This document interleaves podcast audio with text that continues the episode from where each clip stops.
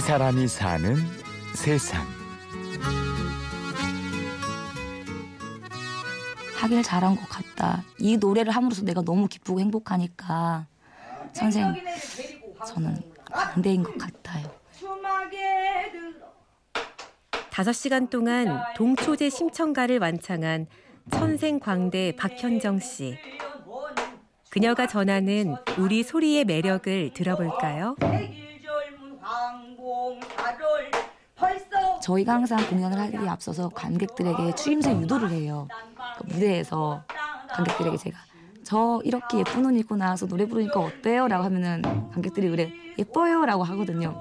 그것도 추임새가 될 수 있어요. 하고 싶은 말씀 하시라고. 그러면은 이 관객들도 저희가 함께하는 무대가 되는 거거든요. 그 추임새는 다 같이 하는 거예요. 그게 우리 전통음악의 묘미인 것 같아요. 그 관객들이 도중에 계속 끼어들 수가 있어요. 이렇게. 곱게 한복을 차려입고 단아하게 머리를 단장한 소리꾼 박현정 씨는 관객들과 어우러져 한바탕 신명나게 노는 게 즐겁습니다.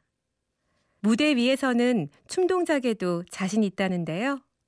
춤 사이라기보다는 저희 발림이라고 하거든요. 소리할 때요. 그러니까 춤인 춤이긴 하지만 발림이라는 게 이제 너름새라고 해서 소리꾼이 소리를 이어가는 동안에 부채를 가지고 소리를 하거든요. 그 부채로 이게 신봉사의 지팡이가 될 수도 있는 거고 흥보의 박타는 톱이 될 수도 있는 거고 담뱃대가 될 수도 있는 거고 이런 부채로 많이 활용을 해서 그 무대 그 장면을 구상을 할 때 이렇게 많이 쓰이거든요. 그래서 그런 걸 발림이라고 하는데 저희 선생님께서 발림하는 거 보면은 잘한다 하시더라고요.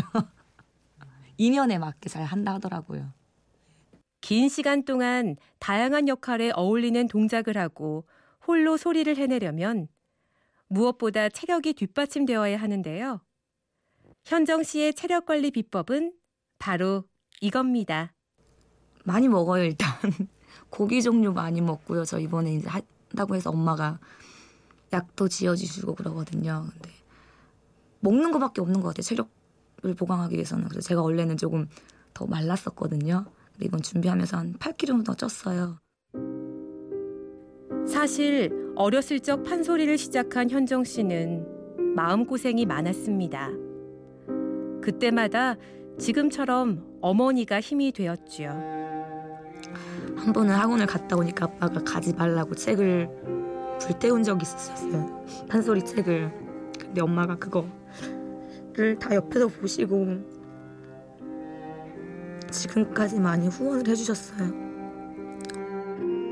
남들처럼 평범하게 자라길 바랐던 고지식한 아버지. 그래서 현정 씨는 부모님 몰래 모은 용돈으로 판소리를 배웠습니다.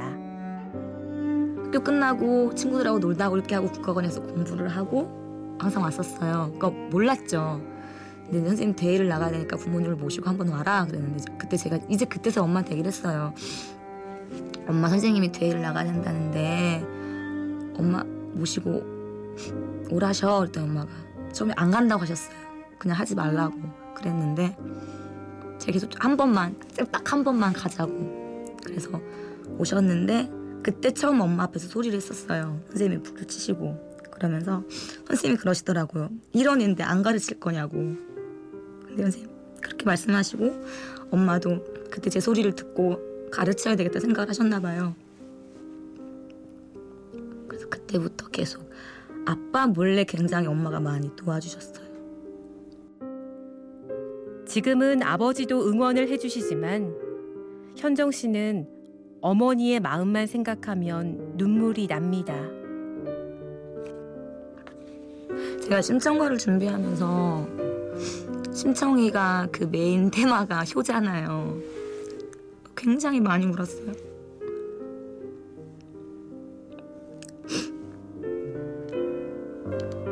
내가 심청이라면 과연 그렇게 할 수 있을까? 분모 나비리에서 내 몸까지 맞춰가면서 할 수 있을까라는 생각도 굉장히 많이 해요. 그래서 되게 만감이 교차했어요. 나는 이렇게 엄마를 지금도 부려먹는데